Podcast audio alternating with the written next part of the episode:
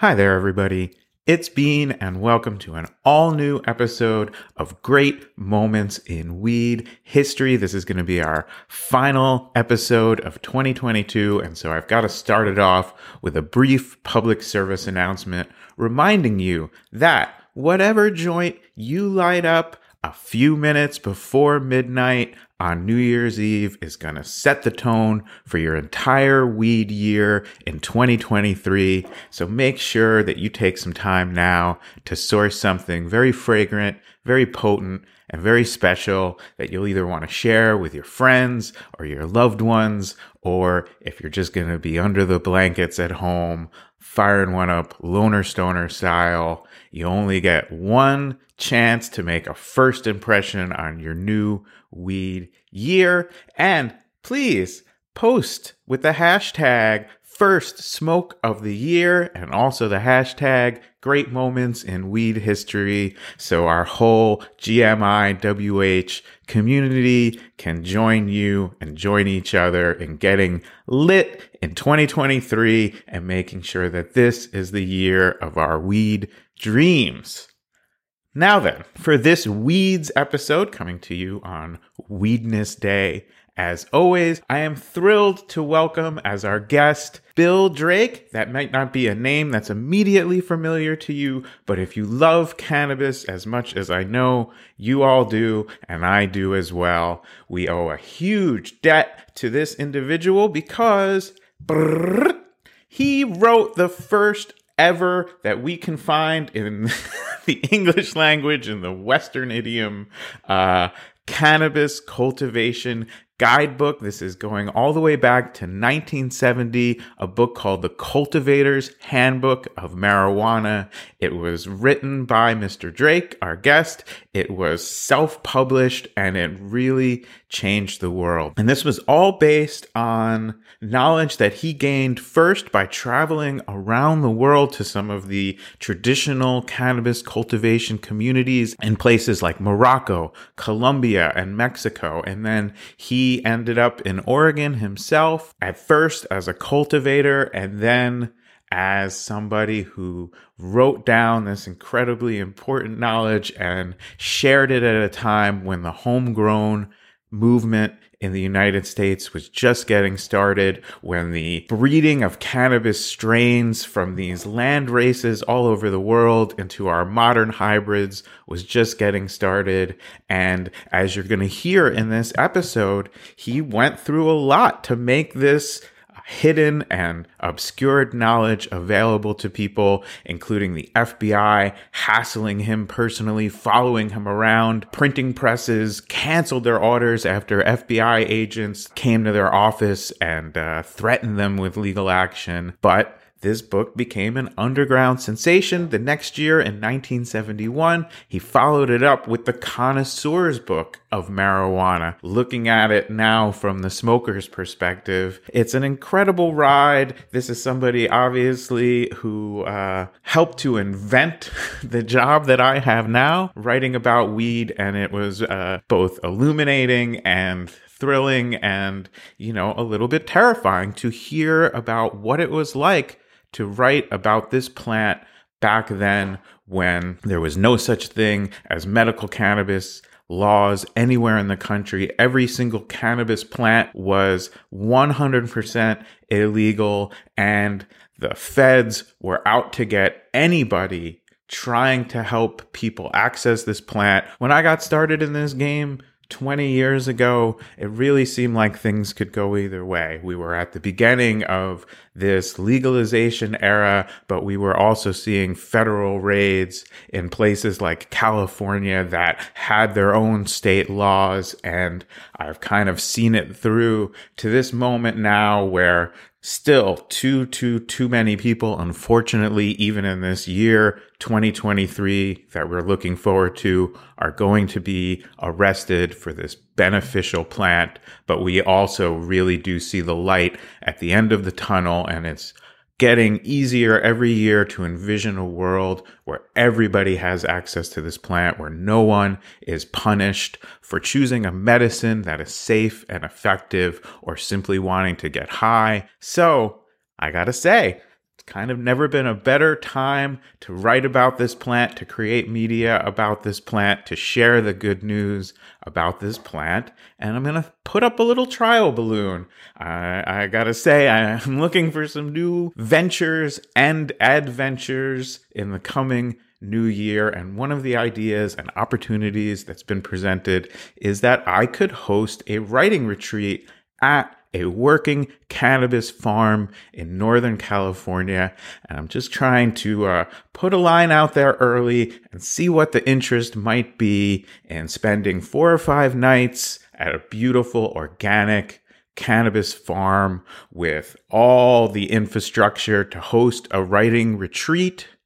I'm talking about accommodations, farm fresh meals, getting to interact with the plants, going on little side trip and adventures all in the heart of weed country. No details right now. I simply would love to hear from a few people who might be interested in something like that, and that would inspire me to go ahead and put this up online and offer a very limited opportunity to spend a few days learning about the plant enjoying the culture together, and having a writing retreat, whether that means you want to write specifically about cannabis or you've got that novel you've always wanted to start, you've got that screenplay idea in mind, you're interested in a career in journalism. Uh, you know, I've been making a living, sometimes more than others, writing for about 20 years. I love to help people on that journey. And uh, I would be there every step of the way to work with a very small group of people if we can make this writing retreat happen. If that sounds interesting to you, please get in touch at GMIWH podcast at gmail.com or hit us up on any of the great moments in weed history, social media. Send me a DM on Instagram or on Twitter. And, you know, if I hear from even a few people who are seriously interested, I will get all the details together and let's see if we can make something really cool happen. I would certainly love to do it. And I'm going to go even a little bit bigger on this uh, end of the year episode. As those of you who have been listening to the secret sessions for Patreon supporters only know, I've been working on a new book. It's my first book in about five years. I'm uh, in the early stages, but I'm looking in February to spend some time having a writing retreat of my own. And I'd love to go somewhere out in the woods or by a beach or somewhere tranquil to have some time to write and think and really put the work in on this book. And hey, a lot of people listen to this podcast. Maybe you've got a good line on a place where I could go for a few weeks or even a month and immerse myself in the writing process. If you know of a cabin, if you know of a yurt, if you know of a place that would be ideal for this purpose, hey, drop me a line. I'd really love to hear from you. And of course, if you don't have a uh, villa in Tuscany or a uh, beach hut in Jamaica or a cabin in Northern California to share, you can still support this podcast by going to greatmomentsinweedhistory.com and supporting us via Patreon. You can put in as little as a dollar. You can put five on it. For a little more, you can get my most recent book, How to Smoke Pot Properly, signed personally to you and mailed to your address. And you'll also get the video version of this podcast. You'll see me holding up the joint I'm going to light before we get to this week's interview right now, you can go back in the archives and watch video versions of many, many of the episodes of Great Moments in Weed history we've done in the past. And you can have the satisfaction of knowing that you are not just a part of this community, but you are actively supporting our efforts to preserve cannabis history. You can get high on history with us every weed on Weedness Day and hold your head high. And yes, let's let that be the weed pun for this episode, the last weed pun of the year. And yeah, let's really make some cool shit happen in the new year. As I'm sure you've noticed, and you could say it with me, Abdullah remains on hiatus. Uh, for this episode, we're going to be hearing from him in the new year. We're going to have some more info about the future of great moments in weed history. But I do want to assure you all that this show and this community is not going anywhere. You can count on us every weed on Weedness Day to either have a new episode in the podcast feed or a secret sesh for our Patreon supporters only. Now, as we get prepared to talk to a true legend in weed publishing, Bill Drake, somebody who, as I said, has contributed not just to the information about growing this beautiful plant that we love, but about consuming it and understanding the history of different varietals going back to the Thai stick of the 70s, the land races of antiquity, all the way up to our modern hybrids. I am very, very excited to share this episode with you. Uh, but uh, I'm hearing that you, yes, you, dear listener, might not be ready to roll. I've certainly got this joint supplied to me by a Patreon supporter of this program, ready to go for this episode. I've got a multitude of different weed strains I'm considering for that hashtag first smoke of the year. But if you're not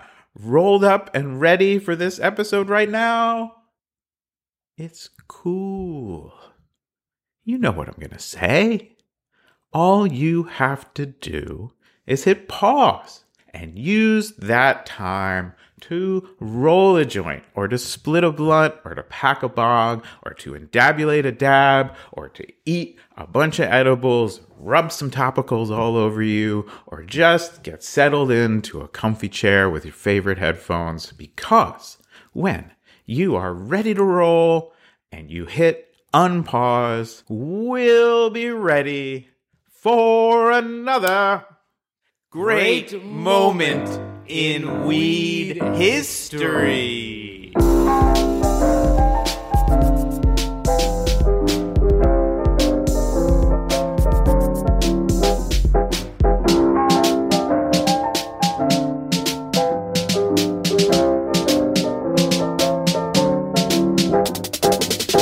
Bill Drake, we are so honored to have you with us welcome to Great Moments in Weed History. Thank you, David. It's great to be here. I appreciate it. We do tend to start all of these journeys with the same question, which is when did cannabis first enter your life? In the fall of 1959. Wow, so that's uh that's almost like the beatnik era of weed smoking.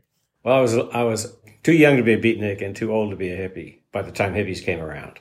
So, you know, I kind of missed both. I was, I was in between 1959, 60 were weird years. Where did this cannabis find you? I found it. Uh, a couple of uh, guys in the dorm uh, at Cornell, or uh, I was a freshman, uh, were from uh, New York, and we'd smoked a couple of joints early on in the freshman year, huddling outside in the in the woods, and they decided it was time to go down to the city and and uh, score uh, some weed. And we drove down in Kenny Rubin's car uh, that he, uh, he, had brought to school, and we went into some pretty interesting places in New York and came back with a half key of pressed Jamaican weed. And uh, that was kind of the beginning of things. Pressed Jamaican weed. So this is what was sometimes called brick weed. It was uh, compressed down.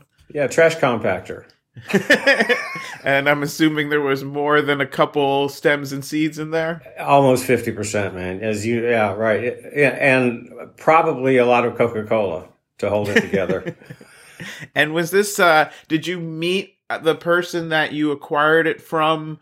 uh, on that trip as had somebody given you uh, a hookup to explore you know I, I stayed in I stayed in the car while Kenny went in. I, it was too it was too scary, man. it was all the paranoia that you can imagine, and of course that was 1959, right? If you got busted with a joint, there you know there are people still in prison in places like Texas uh, from that era. So you you got you get back to Cornell. You have about how much? How much Half did a key. you? Half, half, a key. half a kilo. So for our, uh, know, what's kilo to pound? 1.1 pounds. 1.1 pounds. So roughly. I assume that you are uh, either you and your friend are set for quite a while, or you become very popular among a uh, subset of people at, at Cornell. What was it like to have a pound of weed on a college campus in 1959? Well, we weren't on the campus. Uh, uh, one of our friends had a, an apartment in College Town, and so that's where things happen. And I wasn't a part of any uh, uh dealing. I just enjoyed it. I was a friend, uh, kind of along for the ride. Uh, a couple of the other guys who were set themselves up to earn a little extra tuition money but it was a it was a heavy scene. I mean, people. That was the year. Those were the years when you started when you first encountered uh, marijuana. You, it was like oh wow, and you know all kinds of oh wow experiences. And uh, I think the paranoia really added to it. it was scary as hell. marijuana was the uh, uh, the uh, killer weed. Literally, a lot of people believed it. Uh, the assassin of youth. People truly believed that uh, you know one toke of weed and you were gone. And where were you getting uh, a counter argument? What what made you believe that cannabis could be a good thing? Well, that's a really good question. In, in, in a short context, I, I was a military kid born in 1941, just before Pearl Harbor. I grew up in a, in a military environment. I was at Cornell on a full ROTC naval scholarship. I was going to become a fighter pilot, graduating in 1963, which would have put me guess where. You ask what uh, sort of revealed to me all of the lies was that first toke.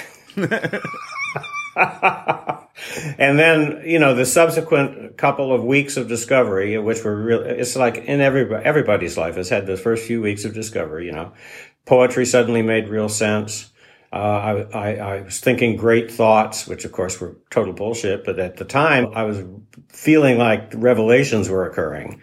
Okay. So that means that our whole solar system be like one tiny atom in the fingernail of some other giant being. oh, this is too much. That means that one tiny atom in my fingernail could be, could be one little tiny universe.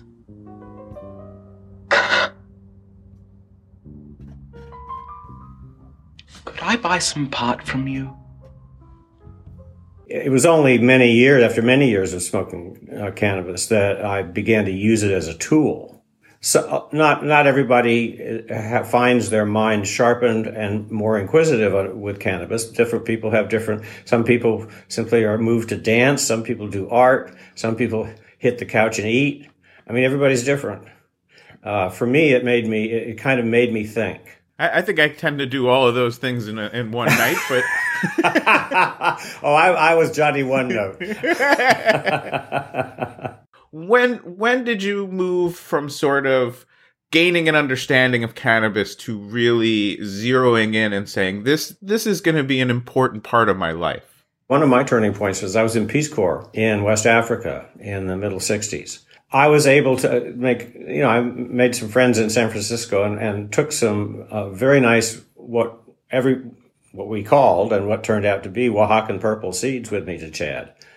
And our, our project was an agricultural project. We had a really wonderful um, garden area down by the lake and I started some plants and they were, uh, you know, it turned out that the the people of, of in the village knew all about cannabis. I mean, it, this was a, on Lake Chad, and it was a, the Trans-Saharan caravan route. So there'd been hash stuff going back and forth across the Sahara for thousands of years. But we all had kind of fun with the, with the plants. We, but they didn't ever get to the harvest point because at about oh, 10 weeks or so. Um, a, a, rogue army unit came through the village. It was the beginning of the Chadian Revolution, not in that village, but across the whole region. And we wound up evacuating and, and uh, you know, everything kind of went to shit. But uh, for about 10 weeks, we had a lot of fun growing Oaxacan purple on the shores of Lake Chad. And it sounds like, you know, uh, for, as far as anyone knows, those plants may have made it. You just were forced to evacuate. Yeah, there was no reason they wouldn't have made it. now, did you have uh, experience cultivating the plant No, no. prior to this trip? These were uh, bag seeds, essentially. Then These were bag seeds, yeah.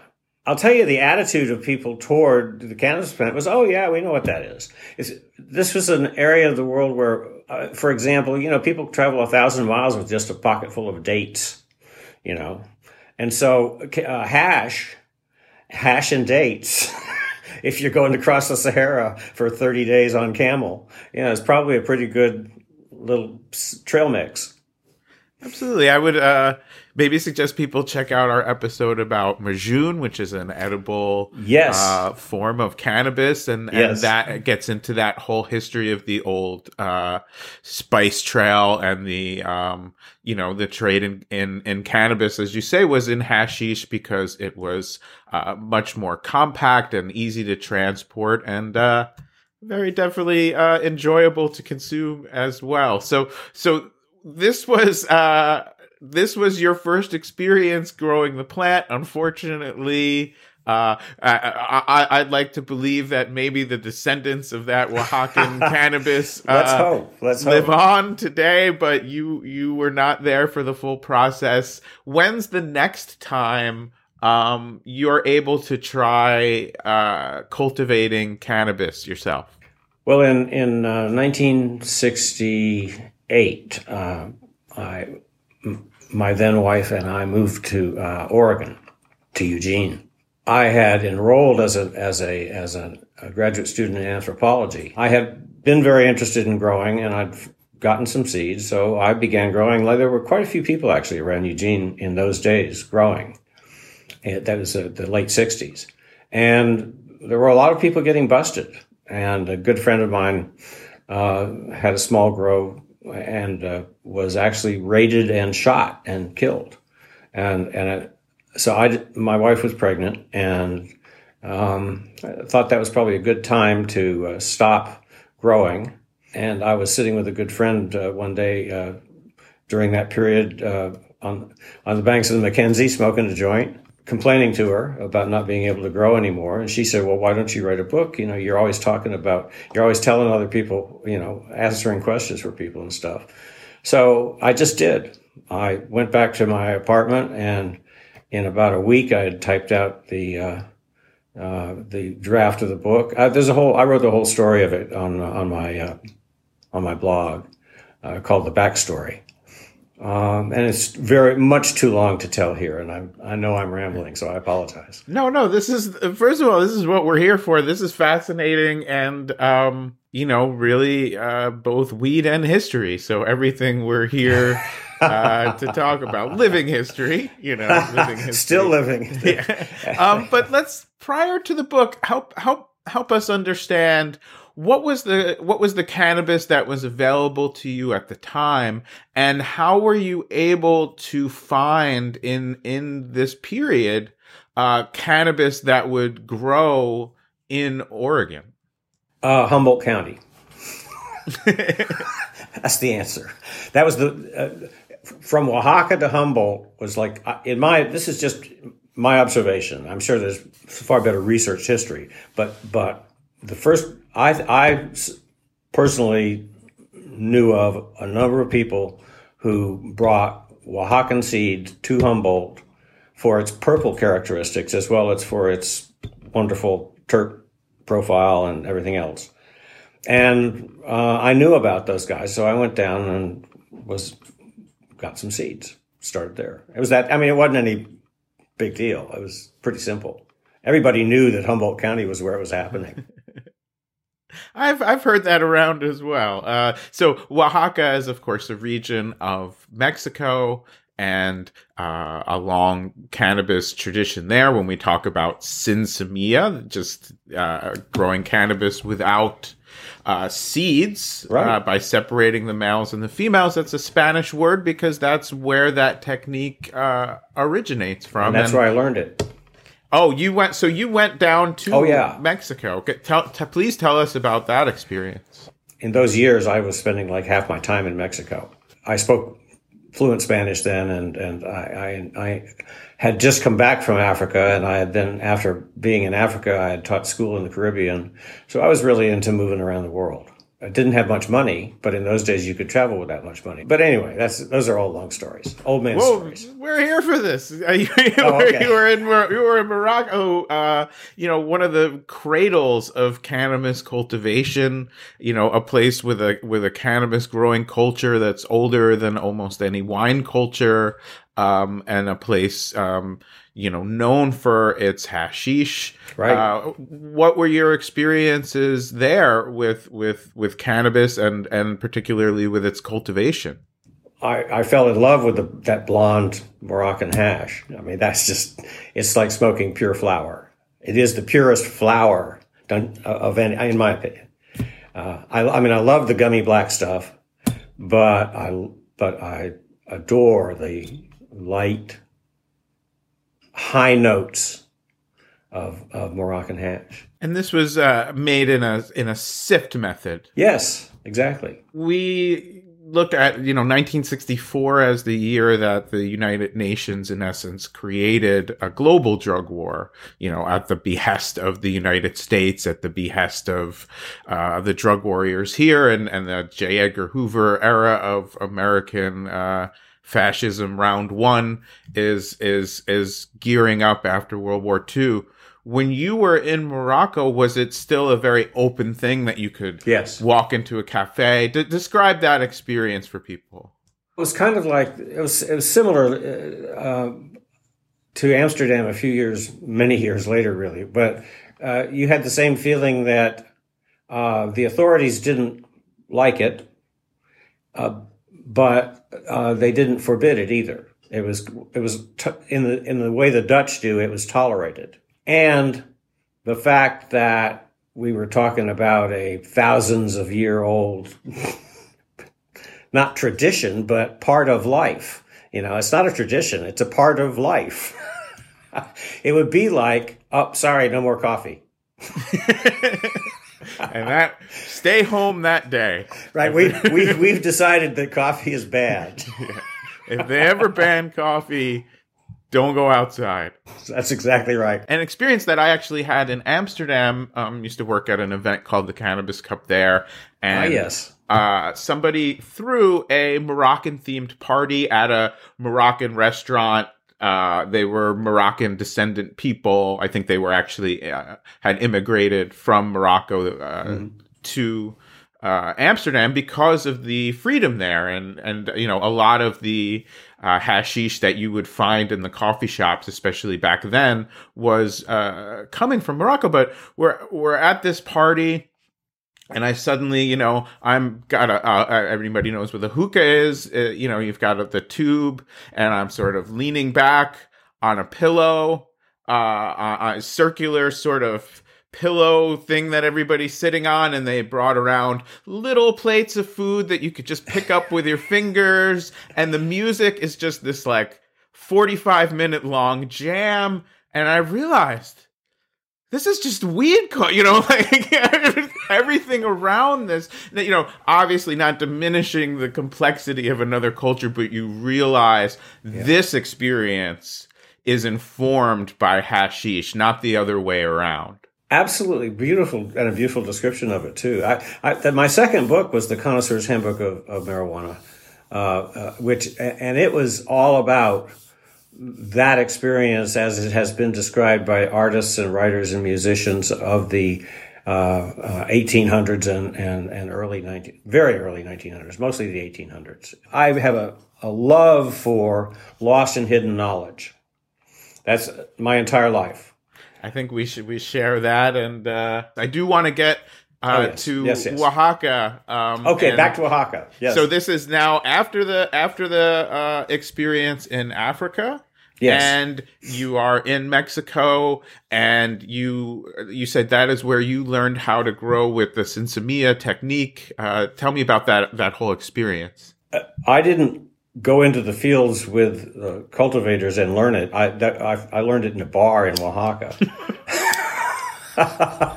Talking to guys who, you know, uh, I, I, I, I knew how to just be a regular person with people in other cultures and, and uh, was able to make connections on a human level with people that I was able to get them talking to me. But this was at a time when, uh, in the United States, uh, the vast, vast, vast majority of cannabis being sold commercially was full of seeds, full of stems. Fertile seeds, yeah, right. And in essence, the sinsemilla technique is by removing the male plants uh, from your grow, you uh, prevent the fertilization of the female plants and that causes them to continue to produce more and more resin. So this was really for a, for a relatively simple technique in its uh, theory.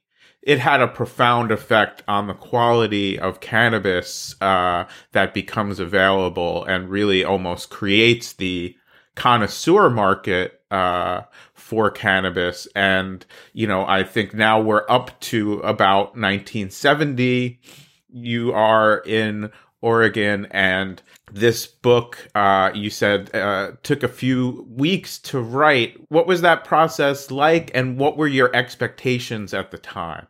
Well, I didn't really have any expectations, and uh, I write. I write because I enjoy writing, and I love it when people tell me that they've enjoyed it or they've benefited from it or whatever. But as you could tell if you saw my finances, I. I'm a writer too. I write books because I like write, like writing books, and if people like to read them, great. And a lot of people read Cultivator's Handbook. I mean, it, it uh, and it was ripped off by uh, a number of different uh, entities, and uh, so, but altogether, I've, it sold for me probably a million and a half copies over the years. But that to me, when you divide that by 50, I think, you know, and, and I'm not talking about books that I've seen the royalties from. I'm talking about books that I know have sold. Um, anyway, uh, what that means to me is that a million and a half people over the years have, have read what I tried to offer them and have, uh, I, and many have said that they've benefited and appreciated it. And that's my reward, frankly. And you're a writer, so you know exactly what I'm saying. I'd rather have people telling me they love my book than get a check from a publisher. I'd love to have both, but I'll take one over the other. And you can support this podcast on Patreon by going to greatmomentsInWeedHistory.com. Help us keep the lights on. Quick little and please do. please do that, folks. Did you, at the time, were there other guidebooks that you knew of? Was there other sources of this information uh, available, or were you really um, starting with a with a blank piece of paper? No, there weren't any others that I was aware of, and and and I think historically there haven't been any others. So anyway, so uh, I put together what I had learned over the last, uh, let's say, really five or six years, starting in Africa uh, from talk mainly from talking to people and also from doing uh, library research. Um, and I just said, hey, I can just put together a simple guidebook, and I I made a few connections. Like I made the I made the connection between ultraviolet light and and and, and potency, simply by realizing that the, there has to be a purpose for the plant to produce the molecules that it produces, and I I was able to find some science that said that uh, the THC molecule uh, traps, essentially, ultraviolet light. And I thought, aha, that makes sense. Let's protect my seeds by making a chemical trap for ultraviolet light. And so I thought, wow, so it's trapped starlight that's getting me high. And, and that was an, oh, wow. You know. I, am saying, oh wow, now. Uh, but I got to imagine in 1970 there were a few far out mans, far uh, out, far fucking around. out, man. far fucking yeah, out. yeah, and it and it was that. See, those that was that was all fun. It was just all fun.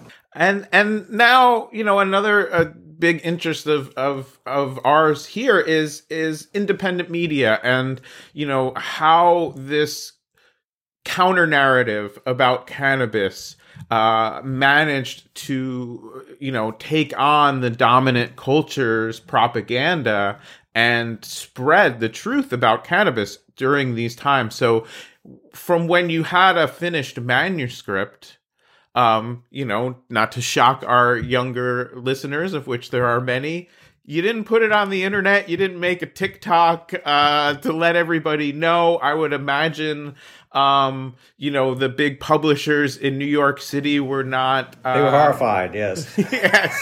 So, how did you get this book to the people? Uh, there was a wonderful uh, uh, uh underground paper in Eugene called the Eugene Augur. So the, I went to the Eugene Augur and and and said I need to get this book printed and we make it was a collective and they uh, agreed that uh, they would help me and they we had a they had an old Kachunka Kachunka press and uh, you know so we we printed the book laid it hand, laid it out uh, printed it and then collated it by hand. We had a pizza party. Wound up with a friend of mine uh, taking the first 500 books on the back of an old flatbed truck to, down to San Francisco uh, getting stopped in Shasta County, California, uh, by a deputy who uh, called in everybody. They looked at what was in the truck.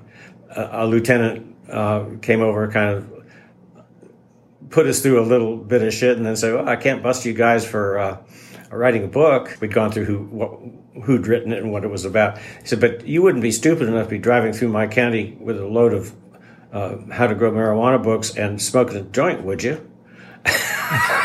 And we, oh no, sir, not us. He said, well, that's that's good because that's good uh, because if you were, I'd have to uh, take you in. No, sir, no, sir. Uh, he let us go, but every county from then on down to San. He said, I'm going to call ahead and let people know you're coming just so that you'll be safe. And later on that day, I mean, uh, we went to the Tides bookstore in, San, in Sausalito. Uh, Herb Beckman, uh, we carried it in. He took a look at it. He says, "How many you got in the box?" And he said, "I'll take it." People started buying it, and he said he picked up the phone and he called uh, City Lights Bookstore in San Francisco, and he's and blah blah blah blah, and he said, he said go in there and, and, t- and talk to Lawrence Ferlinghetti.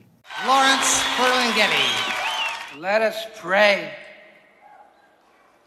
Our Father, whose art's in heaven, hallowed be thy name. Unless things change, thy wisdom come and gone Thy will will be undone on earth as it isn't heaven. Give us this day our daily bread at least three times a day. And forgive us our trespasses on love's territory, for thine is the wisdom and power and glory. Oh, man. So we drove across the, the, Golden Gate Bridge saying, Lawrence fucking getty we're going to go talk to him. we did. And, uh, you know, he uh, showed the book around the, the, uh, uh the uh, coffee shop. And, uh, and anyway, and he sent us down to Palo Alto to talk to the Whole Earth Truck Company, which became the Whole Earth Catalog. They ordered every book we had left. So we went back up to, I went back up to Oregon and, then there's a long story about finding an actual printer for the book, which involves the FBI following me around and intimidating the various printers until I finally found a, a wonderful right wing conservative uh, newspaper publisher on the coast of Oregon who, whose, who, whose views on freedom and liberty and the Constitution I totally agreed with. And so I went down there with my book and I said, Hey, the FBI is intimidating printers. They tell me I can't print this book.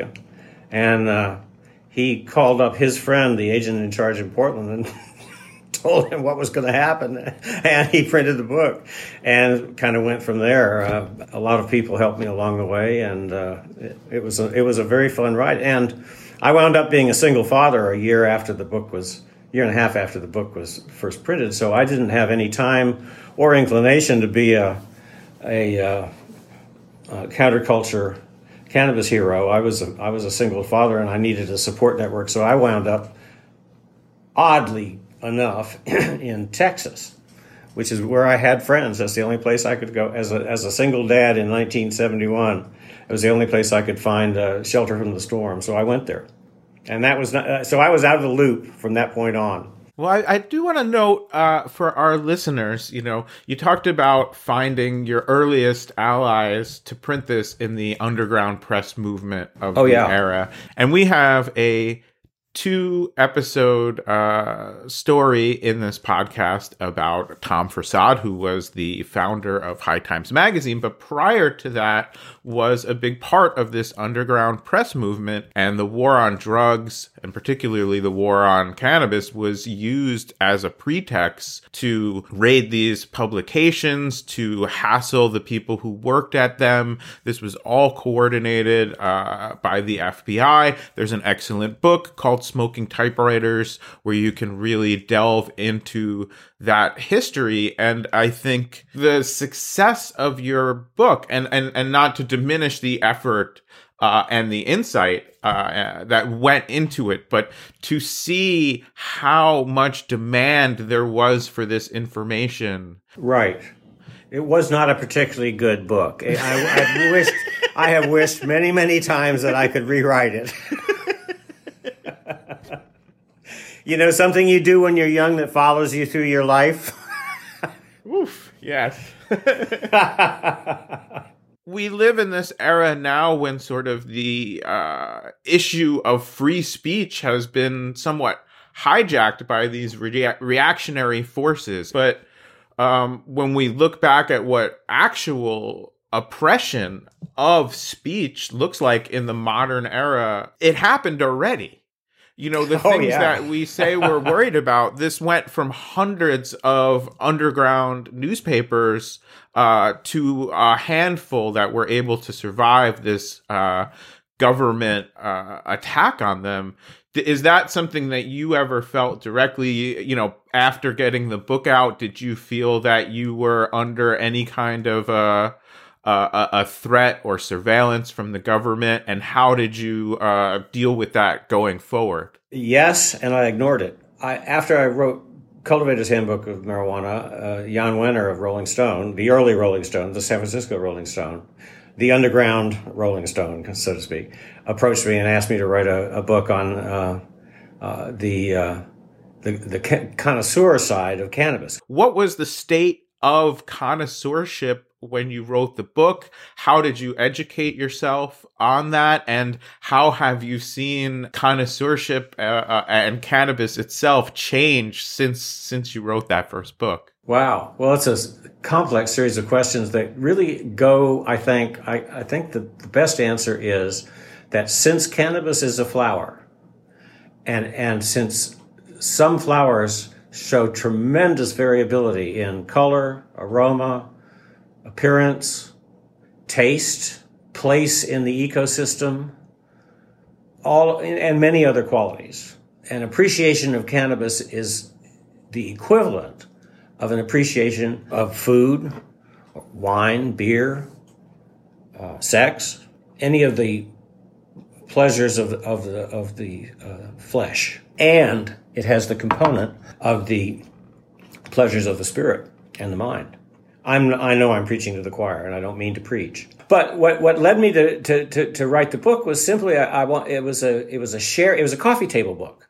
It was a sharing of what others had written, along with some stuff that I thought was worth sharing. And in retrospect, some of it wasn't bad, and some of it was awful.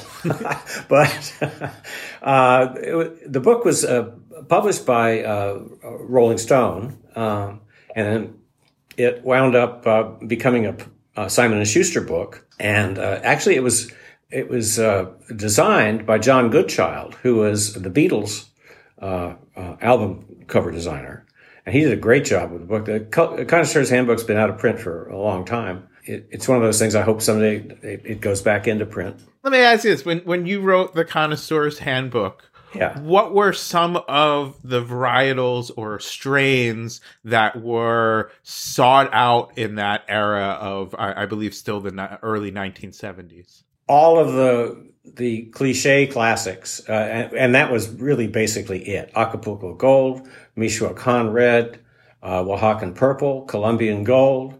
People were not into naming strains yet. Those were kind of generic popular names. It- when people started growing, of course, that's when people wanted to label their, you know. in the early days coming out of Northern California, there there were growers whose flowers were carried a name. It wasn't their name, and it wasn't on a label, but people would say, "Hey, this is a bag of this or that." So, to answer your question, when I wrote Connoisseur's Handbook in 1971, there was not much differentiation going on. And these were still being, in essence, named for their place of origin, uh, because these are still by and large being smuggled into the United States uh, from these places. And that's, of course, uh, bringing the seeds along with them that eventually led to the homegrown movement in uh, North America. But these are also uh, purebred sativa strains. And I left out, I did leave out, totally left out Asian Asian cannabis at this point, which was started coming in with the Vietnam War. So I, I don't mean to interrupt you, but I, I realized that, that, I was giving a very kind of Eurocentric uh, uh, narrative there. And so this would be like the Thai stick, for example. Boy, when those Thai sticks showed up, little flowers on a stick.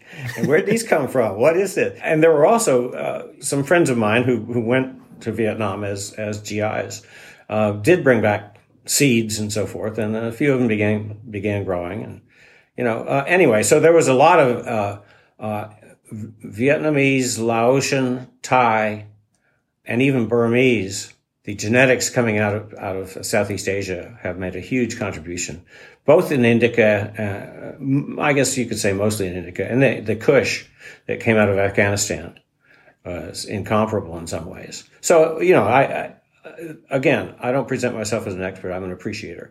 But back to the Connoisseur's Handbook, at the time, there was not a lot of variability. Uh, if you were lucky enough to get some sinsemilla, you did not ask where it, well, you might have asked where it came from, but you didn't say, oh, I don't want that. I'm only, yeah. yeah. It, it, wasn't like there were jars on a shelf. Yeah. I, I, I have a joke that uh, growing up, I actually grew up in New Jersey.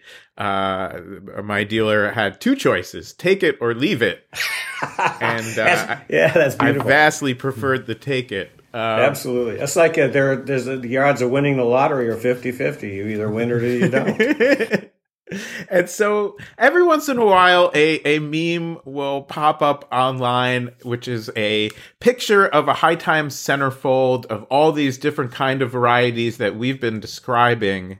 Um, and it'll say, in essence, like, look, this was considered the best weed in the 1970s, and you look at it and it looks very scraggly and it looks. Oh very, no no no no no no no. What what what has happened is people have bred with these genetic lines for finishing quicker. They bred for appearance. They bred for uh, mold resistance, smell, smell, but they didn't 100% uh, breed for effect. So I, I would just love to for you to speak to that. Uh, having been uh, lucky enough to experience that era in cannabis, and I, I know that you uh, still enjoy cannabis today. Please disabuse uh, younger viewers of, of of the notion that that you know this was not good cannabis to smoke. You could start by saying that it was very clear whether you were getting uh, cannabis that had been grown at sea level or cannabis that had been grown in the mountains. Immediately clear uh, in terms of head effect. So you could start there. And in those days, of course, point, the, the origins were always a question of he says, she says. You know, here's some Colombian gold. I got to tell you, you walk into a dispensary now, and it's not that much different. You're right. You're right, and it's the it's the confidence with which the information is presented, and not the validity of the information. well, that's the world we live in, but yeah. So so you kind of knew, and and you also you you knew if you knew your de- per, your dealers, a dealer rarely had more than one source and that source rarely had more than one source. So, you know, there tended to not be these huge chains. There tended to be little tentacles, like J. Edgar Hoover would describe them, uh, or little roots by which things came. And you, because of, you, you kind of knew the higher up in altitude a plant was grown, the higher it got you.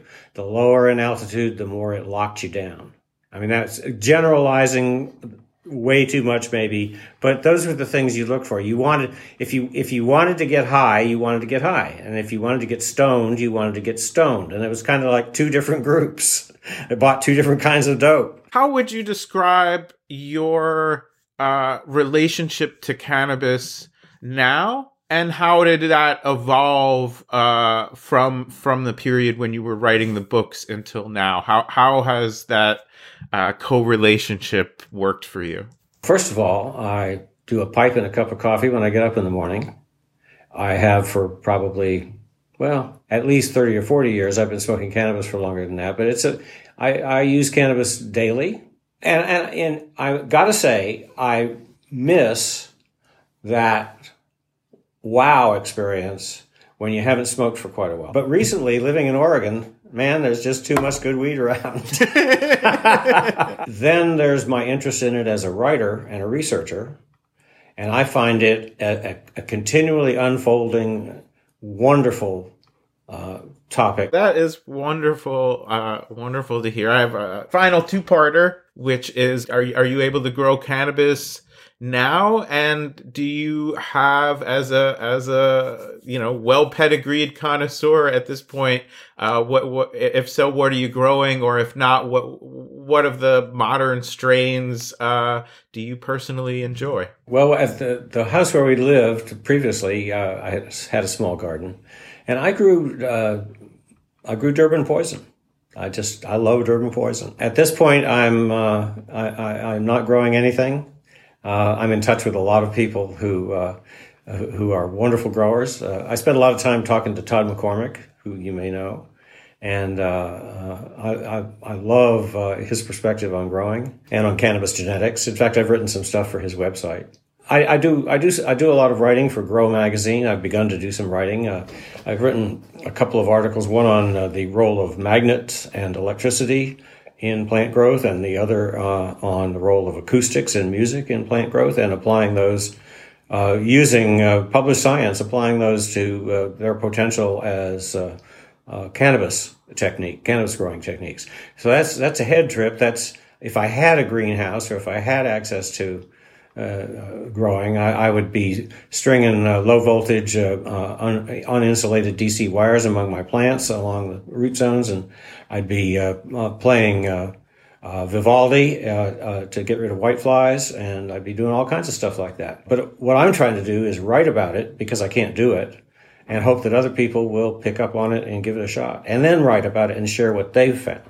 Well, Bill, uh, this has been an amazing conversation, taking us from Chad to Morocco to Oaxaca to Oregon. Um, your books clearly uh, informed and inspired millions of people to grow uh, this plant particularly at a time of heavy, heavy repression of it. You know, in a way, these are very revolutionary works, and we certainly would not be living in a world uh, where this plant is being brought back into the fold and these laws against it are falling uh, because of the effort and love of people such as yourself and could not uh, be more appreciative of you and spending some time with us here at Great Moments in Weed History. I hope that we get a chance to uh, have a puff together in real life uh, someday. But for now, if you would uh,